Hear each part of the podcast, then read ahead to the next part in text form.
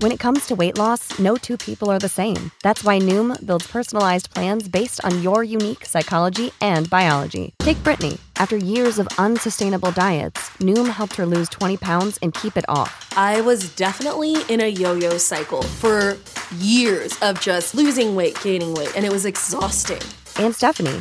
She's a former D1 athlete who knew she couldn't outtrain her diet, and she lost 38 pounds. My relationship to food before Noom was never consistent. And Evan, he can't stand salads, but he still lost 50 pounds with Noom. I never really was a salad guy. That's just not who I am. Even through the pickiness, Noom taught me that building better habits builds a healthier lifestyle. I'm not doing this to get to a number, I'm doing this to feel better. Get your personalized plan today at Noom.com. Real Noom users compensated to provide their story. In four weeks, the typical Noom user can expect to lose one to two pounds per week. Individual results may vary. This tea is piping hot.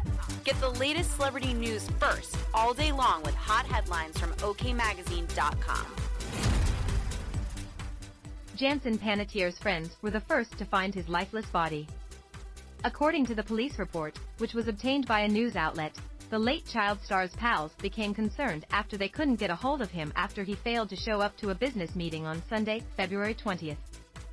When one friend arrived to his apartment, they found Hayden Panettiere's brother, 28, sitting upright in a chair, unresponsive, so they called 911 and started CPR.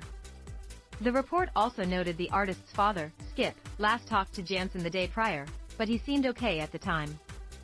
As OK shared, the star's cause of death is still unknown, and though foul play isn't suspected, it will likely be several weeks until the toxicology report is finalized.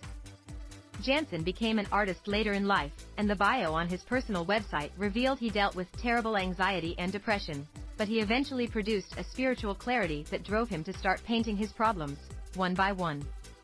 One insider revealed he was enduring a rough time lately with his career and was dragged in so many directions. While not much is known about his private battles, Hayden, 33, publicly detailed her own troubles after keeping them under wraps for years. The Heroes actress explained in a July 2022 interview that she developed an addiction to alcohol and opioids, and in the thick of it, I would have the shakes when I woke up and could only function with sipping alcohol. Doctors told me my liver was going to give out, she revealed of how the drinking took a toll on her body. I was no longer a 20-year-old who could just bounce right back. The Nashville alum made the decision to go rehab and has been on a better road ever since. I put a lot of work into myself and I had to be willing to be incredibly honest, Hayden spilled. This hasn't been easy, and there were a lot of ups and downs.